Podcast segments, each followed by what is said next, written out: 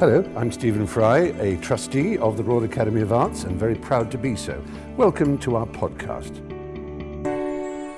We're really privileged to have three brilliant panelists.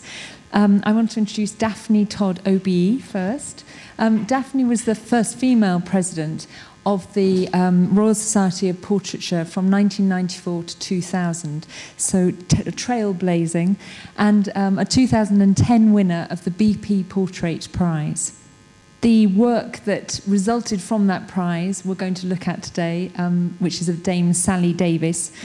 And now um, Daphne lives on a small farm, I understand, in East Sussex and paints portraits of everything from trees and bricks and boilers to people. We're going to look at people today. Uh, she studied at the Slade, as did James Lloyd. Nice segue. Um, there's quite a lot in common between Daphne and James, two of the most eminent portrait painters of their generation. James has won numerous awards for his portraits the Ondaatje Prize in 2008, the BP Portrait Prize in 1997. Uh, Daphne has five portraits in the National Portrait Gallery. James is hot on her heels with three. We're going to look at um, his portrait of Dame Maggie Smith that you might have seen hanging there today as well. I think James could also have another award for the world's smallest studio. Not anymore, but when I met him, it was tiny, above Borough Market, buffeted by the trains. So um, we'll maybe talk about that a bit later too. Uh, last but no means least, Nigel Warburton, um, philosopher extraordinaire, writer of more books than I've probably had hot dinners. Um, one half of Philosophy Bites, which, if you haven't heard it, um, uh, heard of it, of it uh, it produces philosophy podcasts, of which 29 million have been downloaded. Uh, which I think is quite impressive. I'm also in awe of his 53,000 Twitter followers. Uh, how, how he does, I don't know, but he also found time to um, edit a book on Bill Brandt, the photographer. We're going to look at a work of his tonight. Apologies in advance, the quality of the image we've got is terrible. Um, I'm just flagging that up, otherwise, Nigel's going to get very worried. Uh, but he's now writing a book on the history of photography, so he's an ambitious man. I'm going to start with a quote by Nigel. He doesn't know about this. Um, he wrote a book on, uh, on um, what is art, really, the art question. And after 133 pages, I read this book. After 133 pages, he says it's unanswerable. Sorry, that was a bit of a spoiler. Uh, but what he does say is that the whole point of the art question is that it's asked by people interested in works of art, not simply in the idea of art. So, although we are going to go way beyond Hockney tonight, tonight, we're going to look at lots of questions about portraiture. We are going to root this talk very solidly in works of art, so you will have things to see throughout the, throughout the evening. So tonight we are going to ask questions of portraiture. Um, I think when we go to a, when we look at portraits, we often see the sitter and forget of the artist's voice shaping what the sitter looks like, but also you, the viewer, us, the viewer, when we look at portraits, we shape portraits too. This is why I'm going to ask you two questions, then get you to do some work, not for very long. The first one is How many people have seen the Hockney exhibition? Can you raise your hand? Oh, pretty good. Uh, yeah, yeah. Oh, look, we're, we're all very diligent. Um, the next one is Who has sat for a portrait before? Oh, it's about the same. Okay, that's really great. But there are quite a few of you who haven't sat for a portrait. So, to kind of get us in the mood for tonight, I wanted you to imagine that you are in California, the sun is shining on your back, and you are walking into the Hollywood Hills and are going to sit for David Hockney for a portrait. So, his house is phenomenal. Massive colour, turquoise swimming pool, blue house, uh, pink outbuildings, yellow railings. You're absorbing all this colour. Then you go in the studio, and the studio is white. It's the size of a tennis court, pretty big. And at the far end is a raised dais, much like the one we're on. Two steps up, a blue pleated curtain behind you, and you're going to sit on a chair, not dissimilar to the one you're on now. If you've seen the exhibition, you've seen the 82 portraits of 82 people sitting in the same chair. So I want you to think how you would feel if you were going to sit for David Hockney.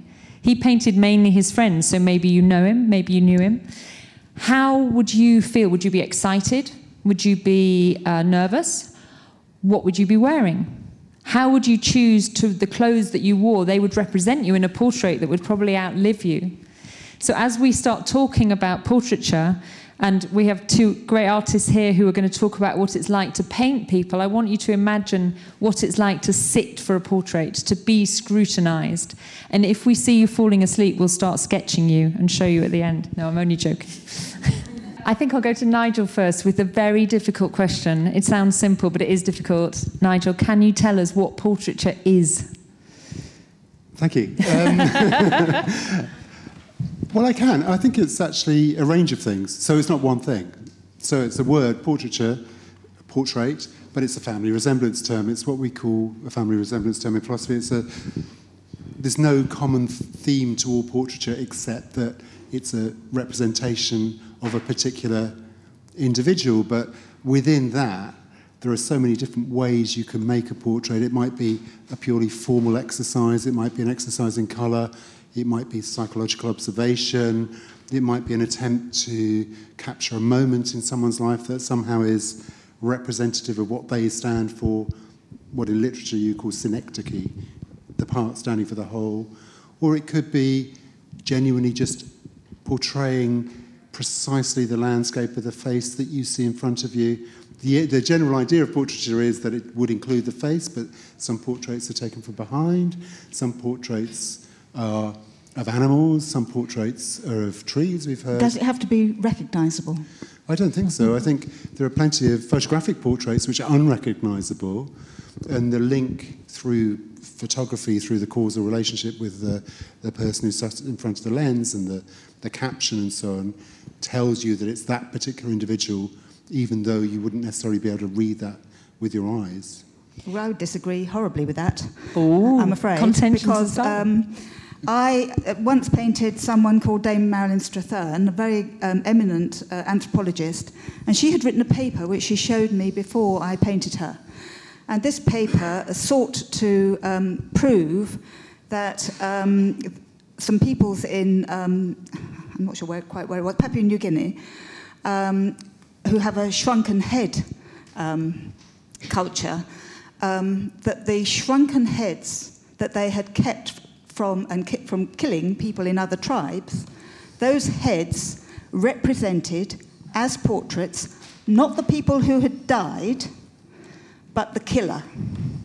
And she made a very persuasive argument, being an, um, being an, an academic, an argument that no doubt Nigel would appreciate more than I did.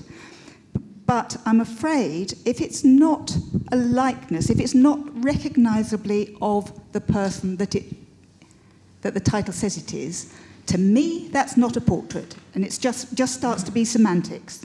Well, there, there is a sense in which you've narrowed the definition. So you say that's a particular genre of portraiture where you're recognizing that this is um, a particular individual that we know.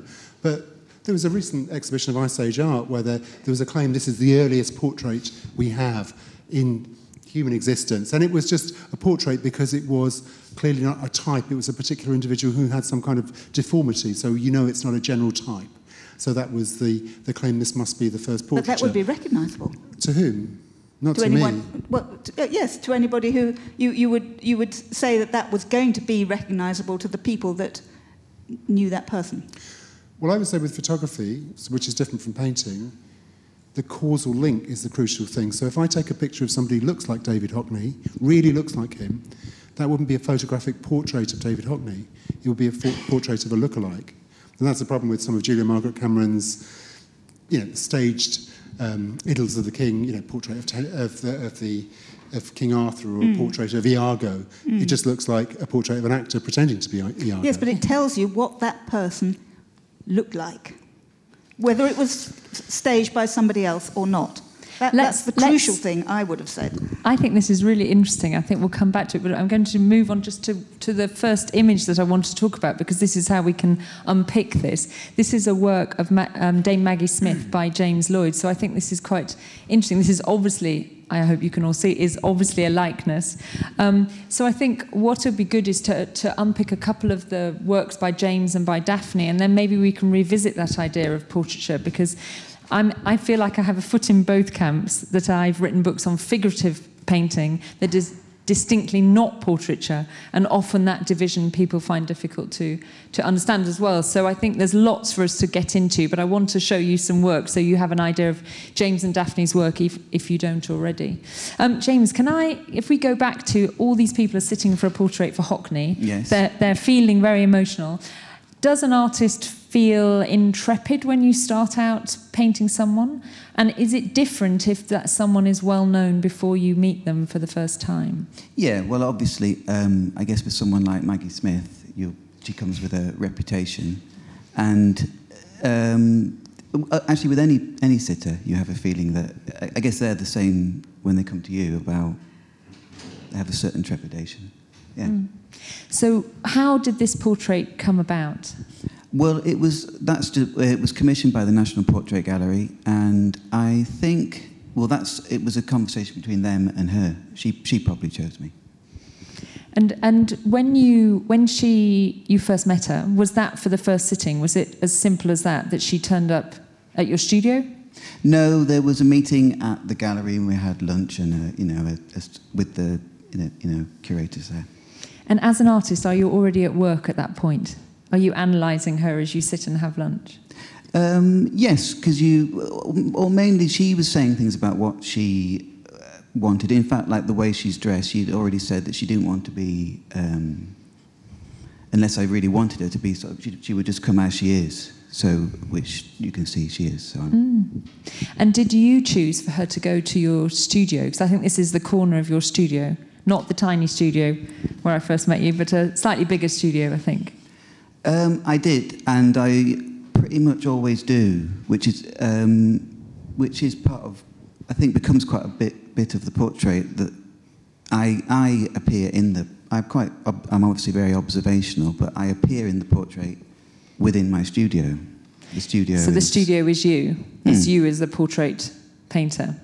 Yeah, and they they don't tend to mind that. Or I think at first they don't really think about it. Actually, that's probably they just say, "Oh, I don't care," but then um, they probably don't realise that, that I'm going to take the studio's going to become quite a big thing.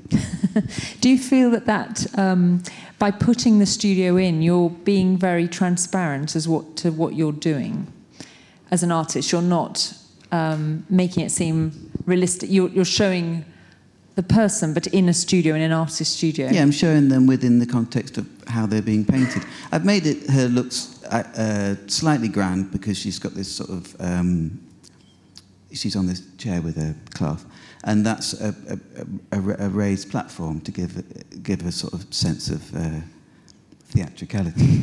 but um, that's that's about as far as it's gone. But she she, she want you know she wanted to wear those clothes, but then the portraiture comes out of the uh, the pose. You know she. Um, that gives her a grandeur. So she chose how she appeared to you, and you responded to her pose and what she wore. Well, she was. That's what she wore. I think she wore even more uh, dressed down clothes actually, and I had to sort of draw the line at, at, at, at uh, jeans. So I said no, no jeans.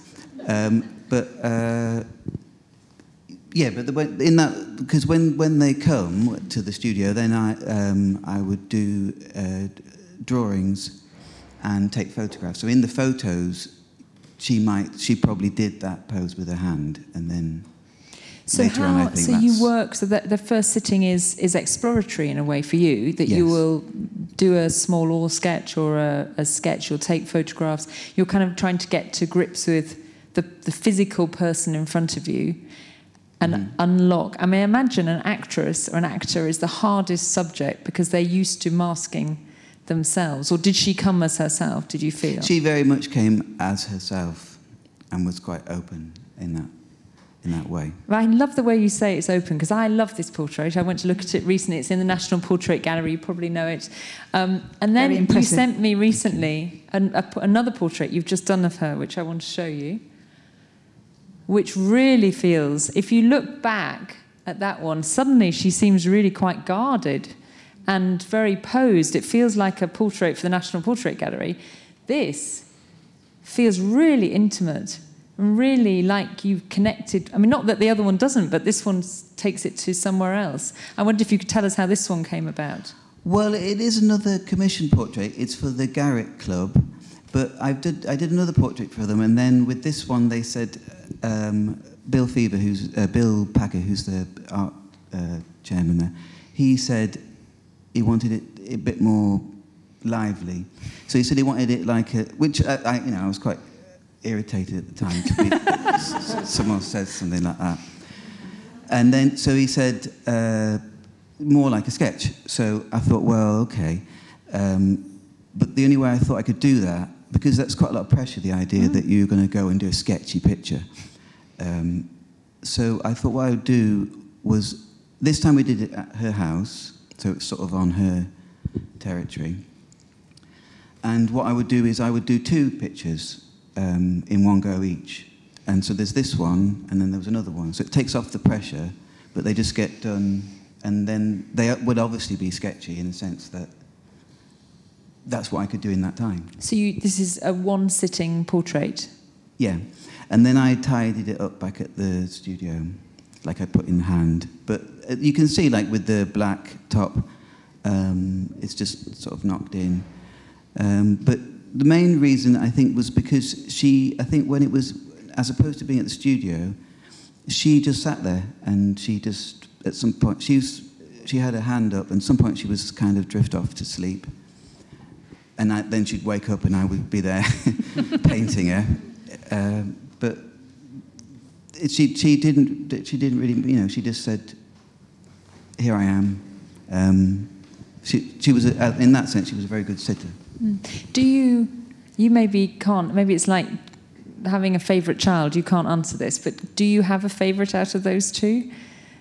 or do they, op- they operate in different, on different terms? Well, I think in terms of because that was done very quickly, as a painter, you think that's sort of like pure painting. So then you think, I think it's like the best thing I, have I've done because it feels very pure.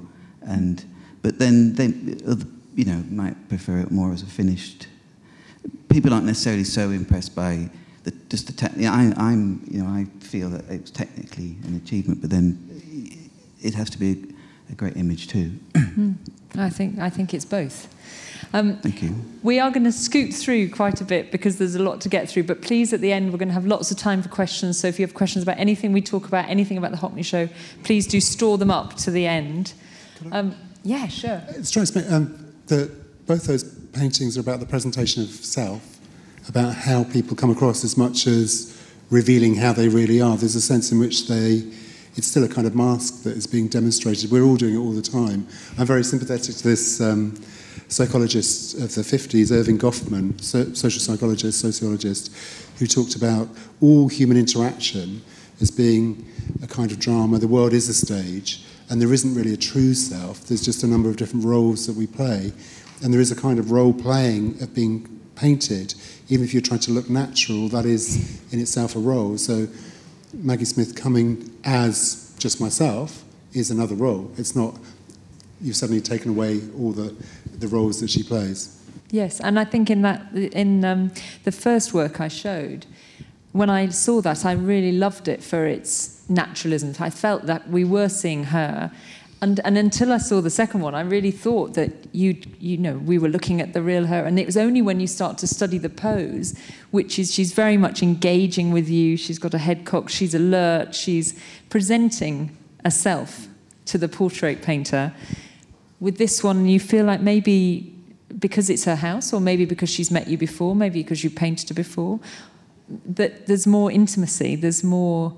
Um, she's maybe giving more to you maybe it's just your skill is capturing her in a sketch. I think she was very much just uh, the the other one. Actually, I guess it's it's she's it's her uh, giving, but it's it's it's me who's made it, and it's me who's made the decisions about how I want it to look. Mm.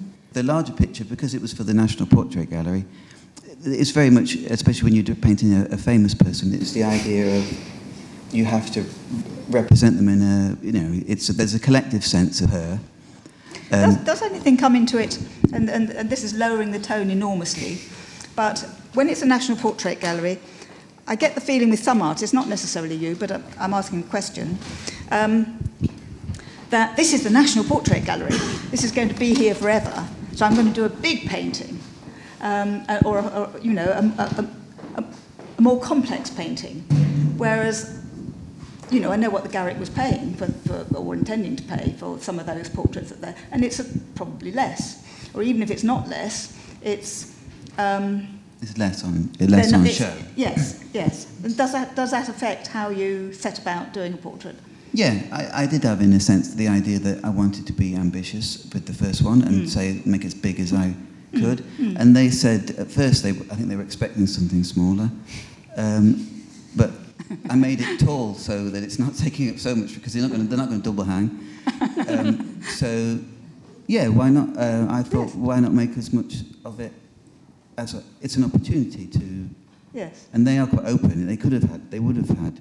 Yes. A small head like that, but I wanted to do something more uh, grand. Yes. I think it's fitting to, um, to bring Daphne's work into the mix now.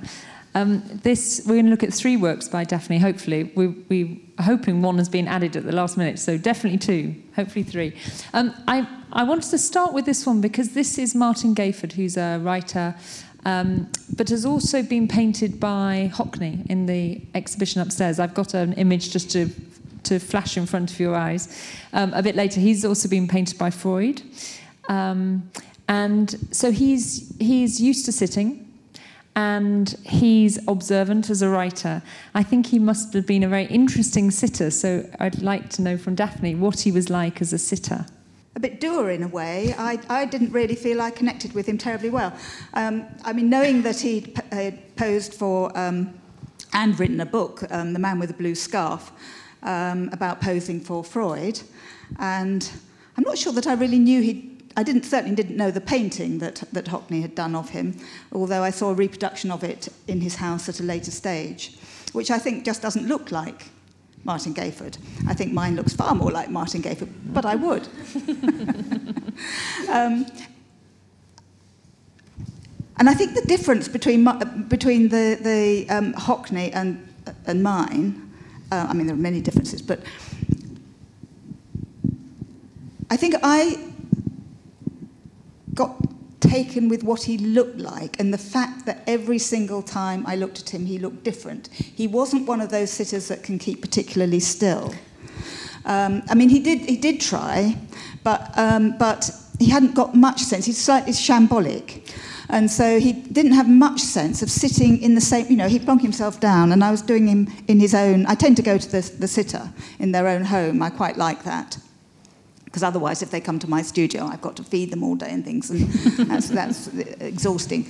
Um, so, so driving to Cambridge, I live in Sussex, um, getting there, having a sort of three-hour slot to paint him, and, and, and then coming back, you know, on, on numerous occasions to carry on the painting there's actually a version of this that I think you've got before it got the hand, um, which in many ways as a painting I think is more beautiful and better.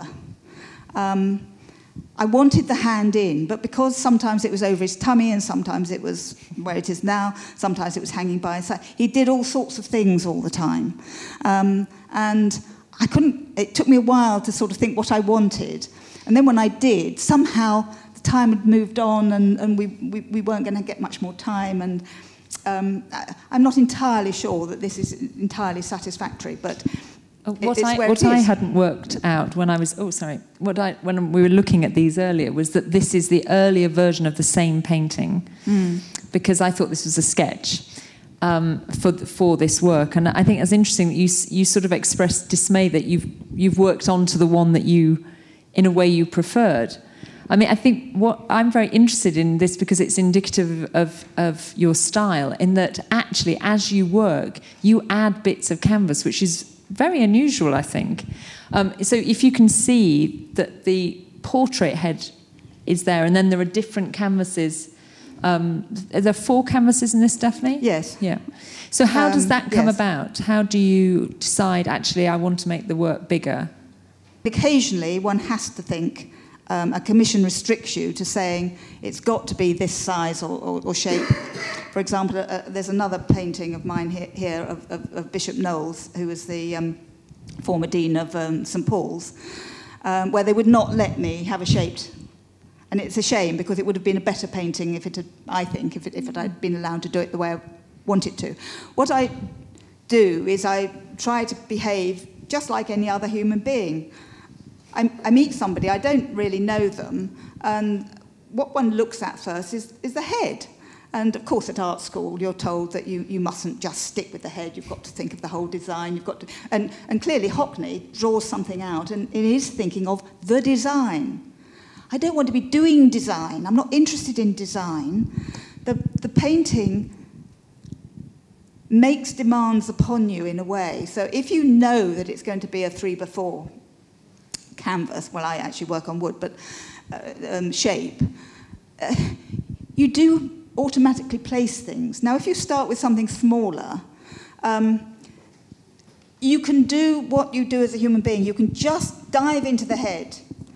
And actually, you could spend forever just doing the head or just doing an ear uh, or, or, or something. I mean, I remember starting with um, um, uh, Spike Milligan and, and starting with an eye. And, and I was days and days of sitting before I could get off that one eye. It was so riveting. There was so much to see in that eye socket.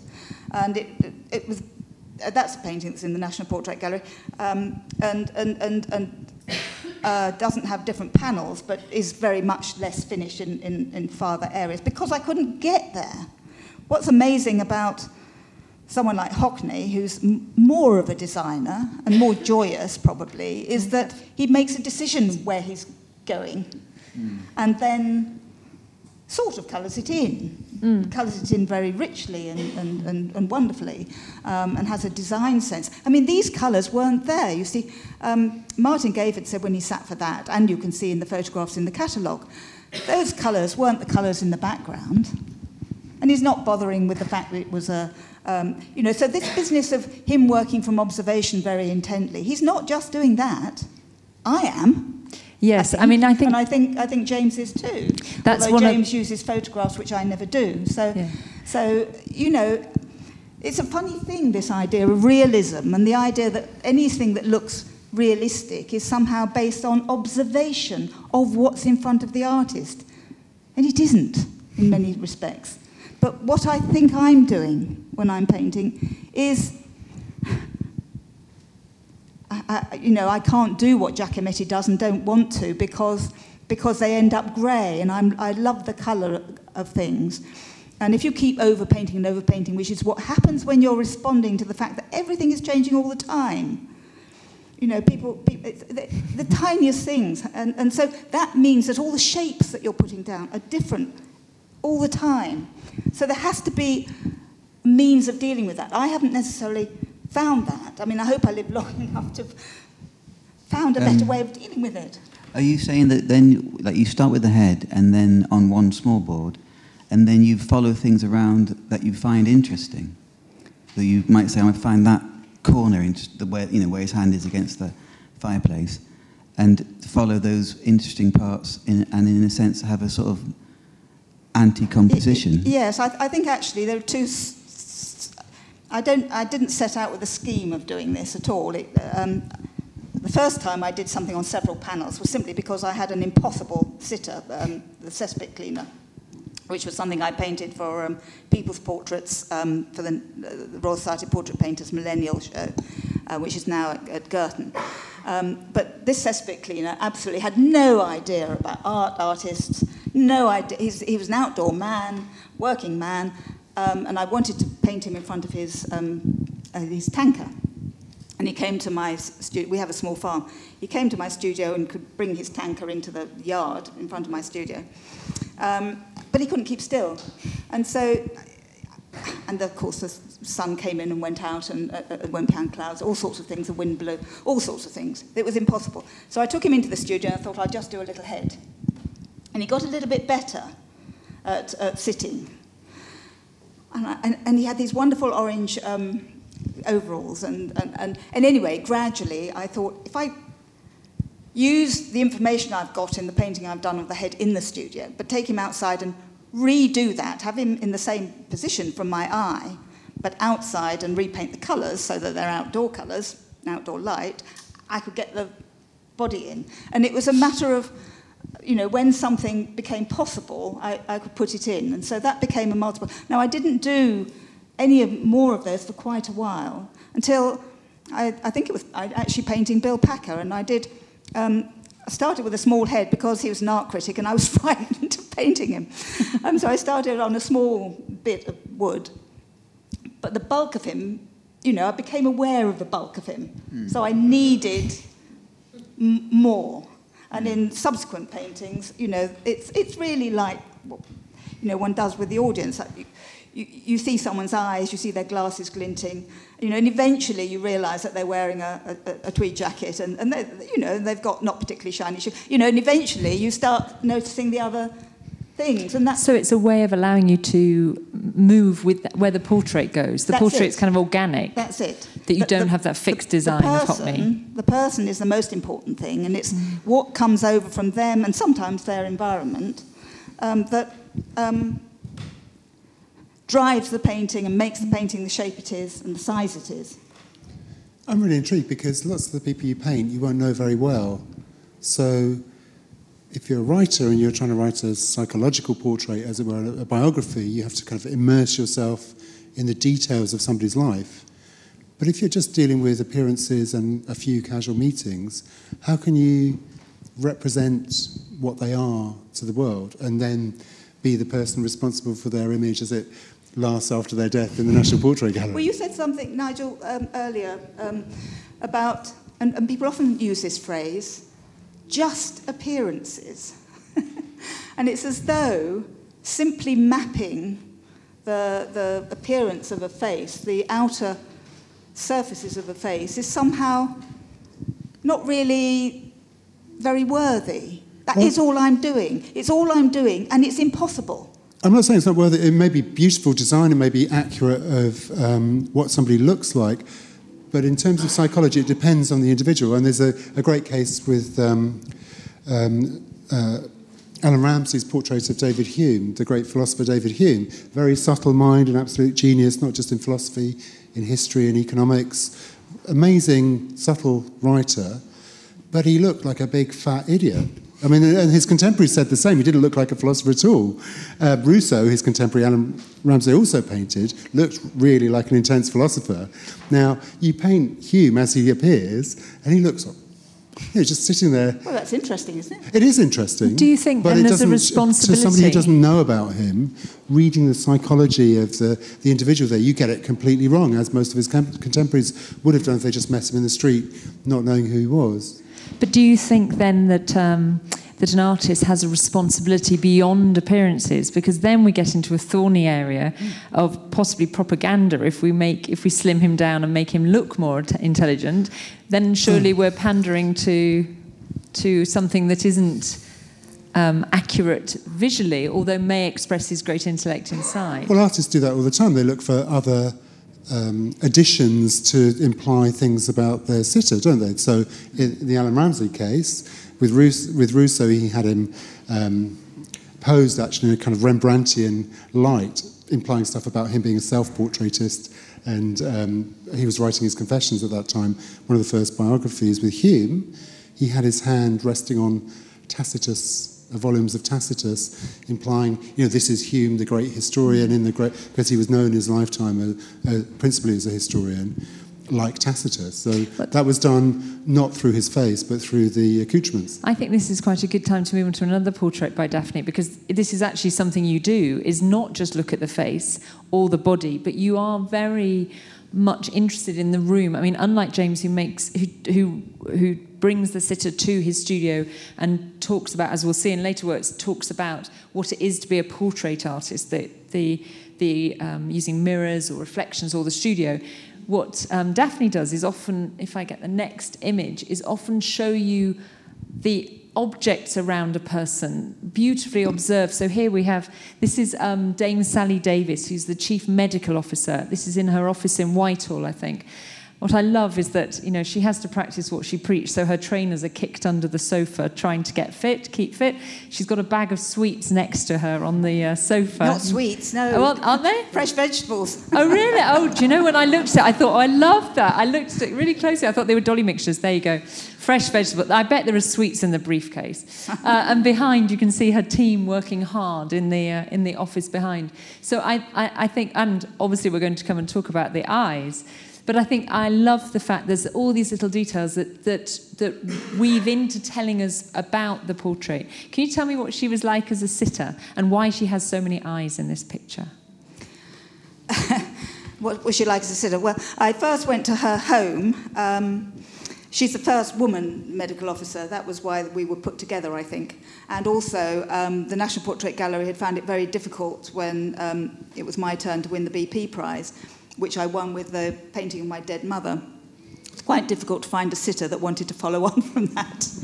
Um, so it didn't do my career much good in terms of earning money from portraits for a while. However, um, Dame Sally is a medical lady and um, had seen a lot of death um, and um, was moved by that, that painting and, and was prepared to sit. So that was the first thing which uh, warmed me to her. Um, but I went to her home initially, which she has a lovely home um, with, with a lovely view out um, in, into woodland. Um, but I'd also been to, to her office in, in, in Whitehall, and what struck me there was this sort of hive of activity going on behind her, and, and the chandeliers, and um, um, up above the, the workers, there's a, that you can just about see a chandelier, I, I think, and there were, there's another, another couple in, in her own uh, part of the um, office complex. Um, she's very forceful, very dramatic, very, uh, not dramatic, um, very um, energetic woman. Um, so um, when I'd gone up to the recce to her home, she put her trainers on and, and you know, I really had to trot behind her to, to get to the bus stop. So we both caught the bus down to, down to Whitehall and to, to see what that was going to be like.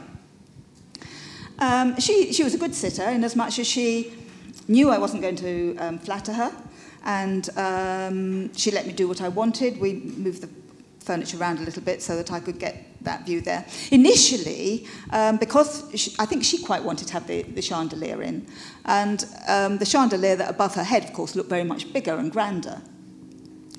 Um, and she was prepared to sit on a table, um, a sort of coffee table in, in the office, um, on a chair, um, to get into the position where I could see both the, the chandelier and, and, and her. Um, and she kicked her legs into the air, you know, and I thought, gosh, she's got good legs, you know, because she's only a year younger than me. And uh, we're not the same generation, incidentally, as you say. I've got grandchildren. Um, James has, has You're both children. painting now. but um, um, so I, I really simply decided to try, try in, you know, practicalities always come into it. So actually, you know, although it was in my head to have her kicking her legs and, and being up in front of this chandelier, I thought that's just going to look mad in the end, you know. And, and in the end, I keep coming back to looking at their faces, you know, that they, they, you make your own face. I think that's the point. So that this mapping of what the, someone's face is like their face is the result of either them trying to hide what they're, what they're, what they're feeling and, and thinking, or it's the fact that they let it all hang out. Um, it's the fact whether they're health conscious or not. All of those things are there. In a relationship with you, but it might be completely different in a relationship with somebody I, else. I can only paint my experience. Mm. So that's really interesting, though, because it's a, a record of an interaction as well as it's not a, an objective portrait of how this person is to everyone. I think that now is something the National Portrait Gallery takes on board. I remember when I was a young critic going there, I used to bang on to Sandy Nairn, who was the director, that he would own the captions only had the sitter's details. Mm. The artists were it completely absent, just the name. And you know, it, exactly that point is that the a portrait is a relationship primarily between the sitter and the artist, but also between us, the viewer. Without us, it's not kind of um, we, we interact, it's a triangle, but the, the, the original magic is between the artist and the sitter. And the commissioner. and the patron and the life it has after death. If you think of the portraits of Elizabeth I, um, or actually a portrait that I thought we would look at very briefly. This is one that Nigel was keen for us to include, and I'm keen to include it too, and maybe for different reasons. But let Nigel can have first dibs. Well, I love this portrait in, in the Sainsbury wing of the, the National Gallery. I mean, I used to go and look at it partly because it's got this photographic realism, so you feel you're engaging with a real person. So it does have that sense that presumably his contemporaries recognise this Doge of Venice. He's just been appointed to, to Doge, and he's a very powerful person. He's got the kind of introversion. The look is not as extreme as in the Maggie Smith second portrait, but he's certainly not um, looking at the, the portraitist and engaging. his, th- he's thinking. So he looks like an intelligent, um, strong person. But then there's all, there are all these other aspects to it which I wasn't aware of. The, the, I always found the um, strange shells on his coat bizarre, but they're apparently elaborate buttons that were part of the official dress. So there's this kind of symbolic, this is his, he's the Doge, this is what you wear. The silk top, you know, amazing um, for 1500 to be wearing something like that, which is so valuable. But he's in Venice, which is the centre of trade, that must be all implied. Um, but I found the stiffness of it odd. And I was wondering whether it was the clothes making him look stiff, because obviously Bellini's a brilliant artist. He could have portrayed him slightly more relaxed, and this is the most powerful person in Venice. Why is he looking intimidated by the artist? And I realized reading about this on the website of the National Gallery that this is actually in a tradition of painting that imitates Roman sculpture. So this is a bust. This is like telling you about the link back to ancient Rome. This is part of the Renaissance. This is part of the kind of refinding of, of the Roman um, precedents of the great um, uh, empire. So, so it's actually implying um, a certain kind of portraiture. There's, there's, a number of different layers of. So it's quite fascinating. And then you've got the, the, you don't have the name of the the sitter, you have Bellini has pasted his name on a bit of paper, you know, showing his trompe l'oeil skills at the front as if it's really stuck on the front of the picture. And that's what um, I love. On I mean, a kind of shelf, so it's like almost a joke from the artist. So say, hey, I'm even bigger than the, the Doge. You know. I think it's, it, in, it's quite interesting in terms of James's work, where he reveals the methods of portraiture as he paints that in this you you get someone painting the artifice even with the most beautiful portrait and if you haven't seen it i urge you to go and see it but you get a kind of frame to the work mm. i mean maybe 300 years 350 years before artists were doing this as we would say consciously with modernism or um, in the 19th century at least that what you get here is is framing the portrait and with Mantegna, you know, in the same gallery, you'll see them imitating marble. So there's a kind of trompe l'oeil marble. It's much more obvious. But this is like implied that there's a marble doge there as well, and he's on a shelf almost. Right? I think I'm interested. Oh, sorry, James, do you want to? I, w- I was just going to say, I think probably the, the, the yeah, the, the little signature is probably him. It's like his calling card, and I guess he's showing off his skill a little bit more. But I wanted to say, I, also, I don't think he just looked intimidated, actually. He was quite intimidating. But I wanted to say, I think part of the strength actually is what you were saying earlier, Daphne, about it, its design. I think this mm. uh, um, mm. it, with that hat, it's very much is a, a very concrete uh, construction, and. Um, I mean, even to the background, the, the blue that is presumably ultramarine, which would have been a very expensive pigment. So there's an implied value to the image, the physical thing, the image there, that's the design built in that the contemporaries would have known that, or lapis lazuli, whatever it was used to make the um, to make that blue. The blue was the most expensive pigment. Uh, uh so, so everything we're talking about is that this image is a very controlled image because it has a message, a clear message to convey, and is still conveying this. The, this important leader in Venice that is conveying this message. I'm um, going to move on to this one. This is probably the most important person to paint in this country. Um, a living, I dispute our, that. Our living, well, let, well uh, our living monarch. Um, and James, this is James's portrait. I think it's interesting how one approaches someone who the work is not just a work of your mum or your or your um, children that we'll come on to shortly, but you are painting an image that definitely has longevity How is that intimidating as an artist? This weight of history? Do you feel? I mean, I, from my understanding, the Queen is fairly liberal in how she's painted. I think Justin I think, Mortimer oh, decapitated yeah. her, didn't he, at some point? Um, but yes, how did you find her? Uh, she might. I don't know about uh, liberal. I think probably she's done it so often that she's not probably that. Um, uh, you know, that in- Interested. in in, uh, in in them. Um, and also, it's done very. I think probably in tip, that it's done very much on her terms. That you have to do it within a. You know, it's, it, it's a different sort of thing. Uh, the way you have to go about it, and you have to accept all the. Um, that you haven't got a lot of time mainly. Um, but How long did you have? you have the, it's always the same thing and always in the same room. I know from other portraits. It's three one-hour sittings, and yeah.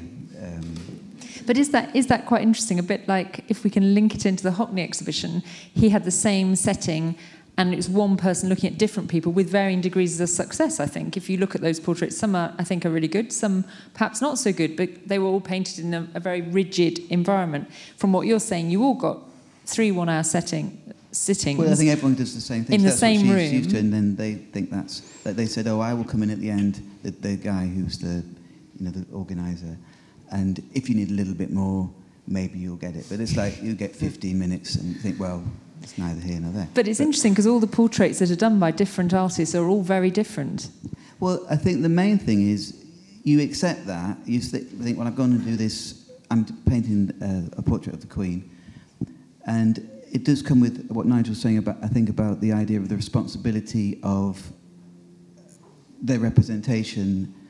Normally, like this is for a university, and they, they will tell you. They, they, gave me free rein to what to do. They, they suggested what she would dress, uh, what, what she would wear but there's a responsibility about how it's received and how it's received within the, that, the college.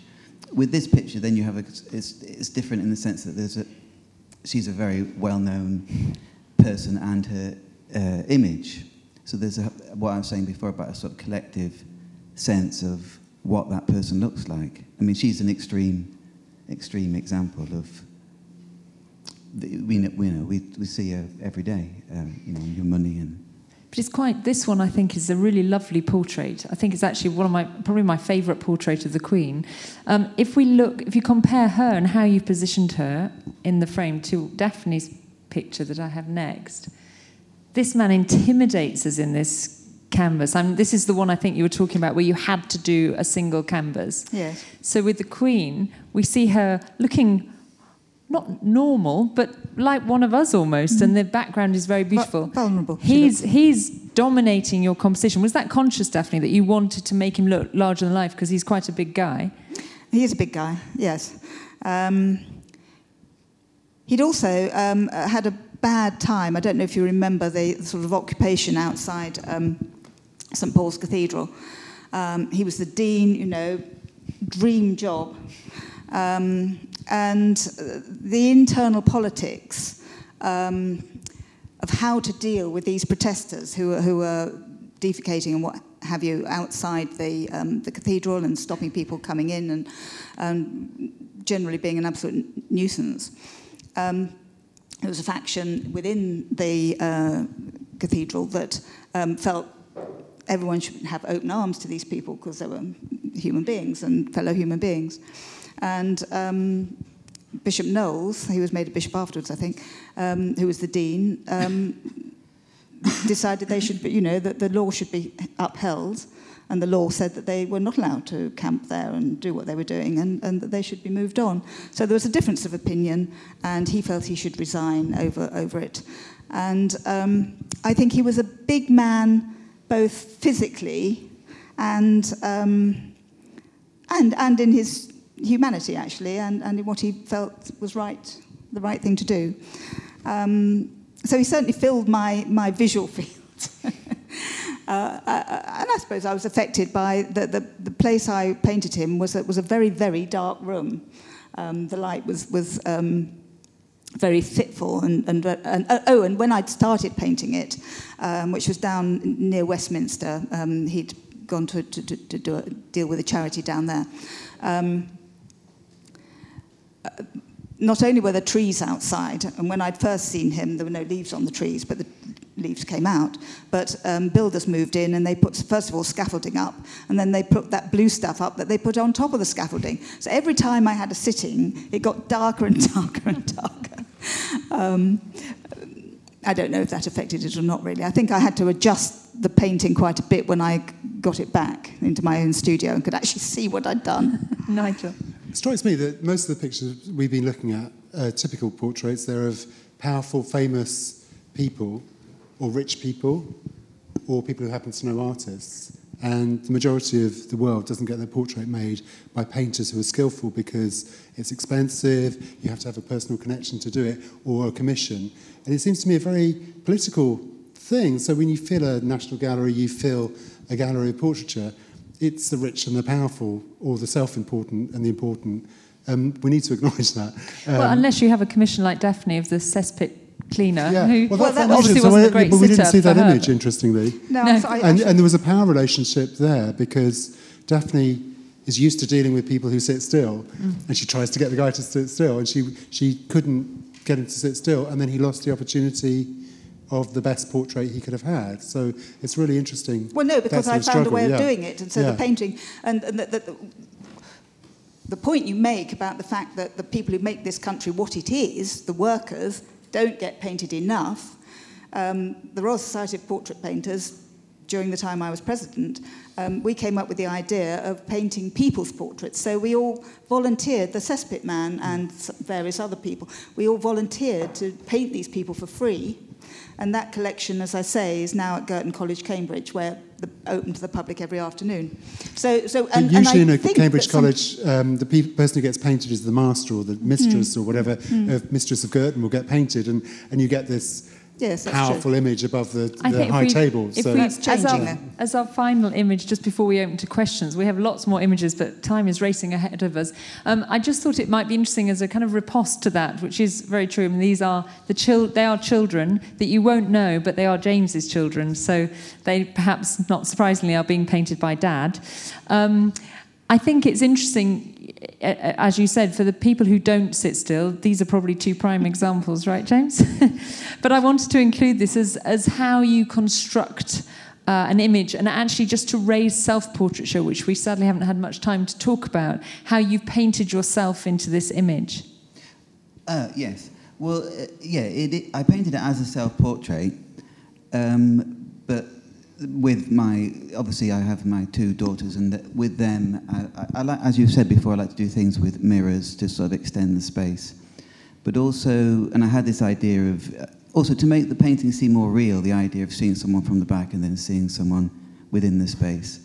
Um, but then they also um, the sense of me as the person who's not really there too. I guess as a, a father, slightly receding in the, in the sense of your children are coming forward and you're you know I'm the, I'm the one in the mirror. I'm not the one. I'm, ma- I'm the one who's made making the painting and uh, who made them, but I'm also there on a stage and I push them forward. Do you look at other portraits when you consider this? I mean, I, I put an image in just because it reminds me of this Velasquez's Las Meninas, where you have that play of image, artist, mirrors. Uh, we're, we're not, uh, your daughters are not the monarchy in Spain, but the, it's, it's similar, the staging that Velasquez used. Do you both look at the history of portraiture? It's very rich, but very powerful presence, I imagine.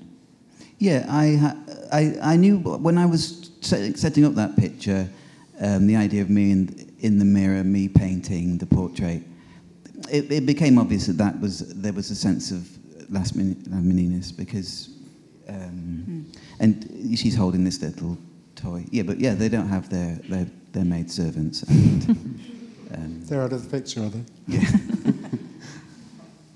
Daphne, have you ever painted yourself? Do you do it regularly? Uh, no, I'm not attracted to paint, but I have done it when asked. Uh, the National Portrait Gallery asked me to do a self-portrait when they did um, a show of women's self-portraits. Um, and I hadn't done one, so I did one in a magnifying mirror. Um, and that was rather like painting a, a landscape, really, because um, uh, I did it in my studio, but it was winter, and so I had some electric light uh, from one side, and I for the first time at the time, noticed all these furrows, and it really was, you know, sort of like painting, um, like painting a furrowed field. Um, and I really just got interested in joining up these lines, um, and then noticing the odd sort of bristle appearing, and um, and then, you know, one, on one of the um, times I was painting myself, you know, there was a drip at the end of my nose. My studio is quite cold. Um, so I put, the, I put it in, of course, you know.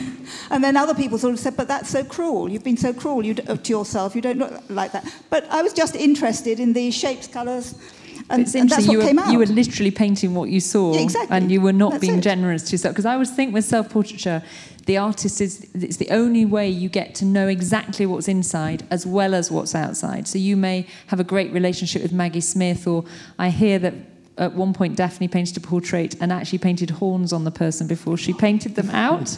Uh, so obviously there's good sitters and bad sitters.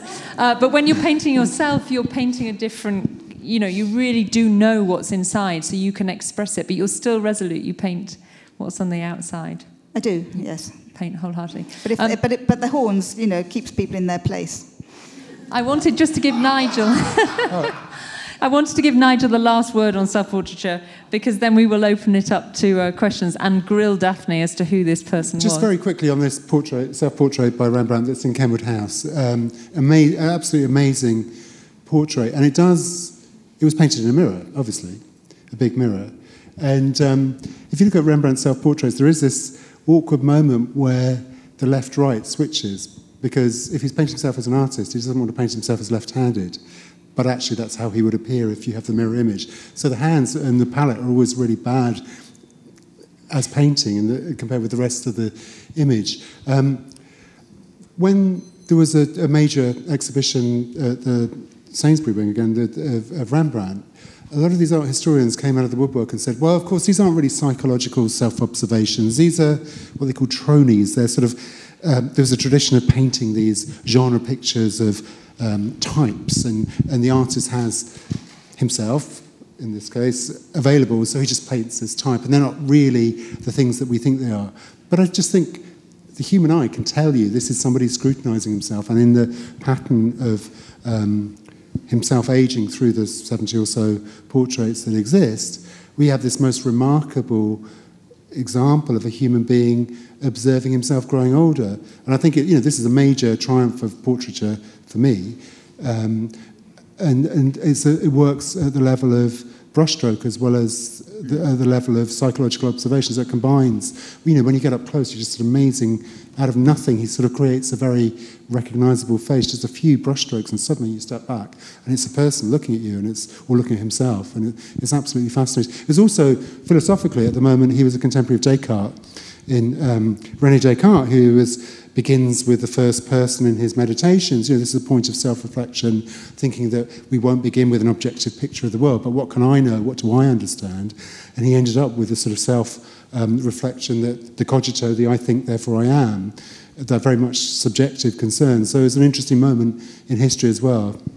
James, did you want to add something to? I, would, I was just going to say that the idea of we haven't really talked about the idea of uh, we said, said, about commissioning and the people re who received the picture, but the idea of the viewer and, and how much there's projection, how much you project onto the picture, and how much the viewer makes up the decisions about what they receive. Not necessarily the sitter or the person who's commissioned it, but who, who sees it.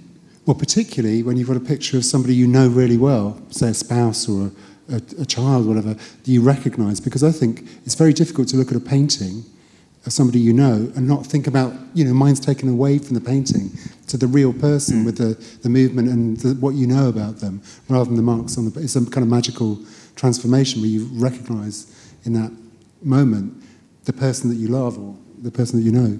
Those um, uh, portraits on, on 3,000 year old um, Egyptian mummies, which look to our eye very realistic, they're painted in. Um, sort of wax um, medium, but it looks like oil paint in a way to us. They look very realistic.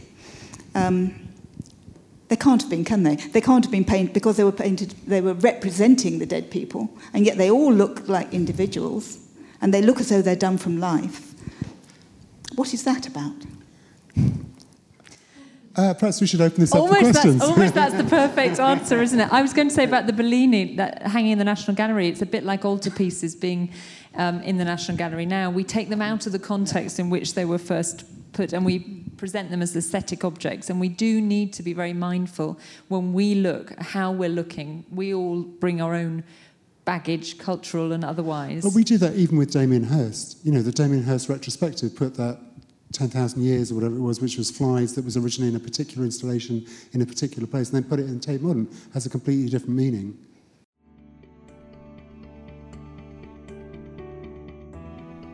Thank you for listening. For more information about the Royal Academy, please visit www.royalacademy.org.uk.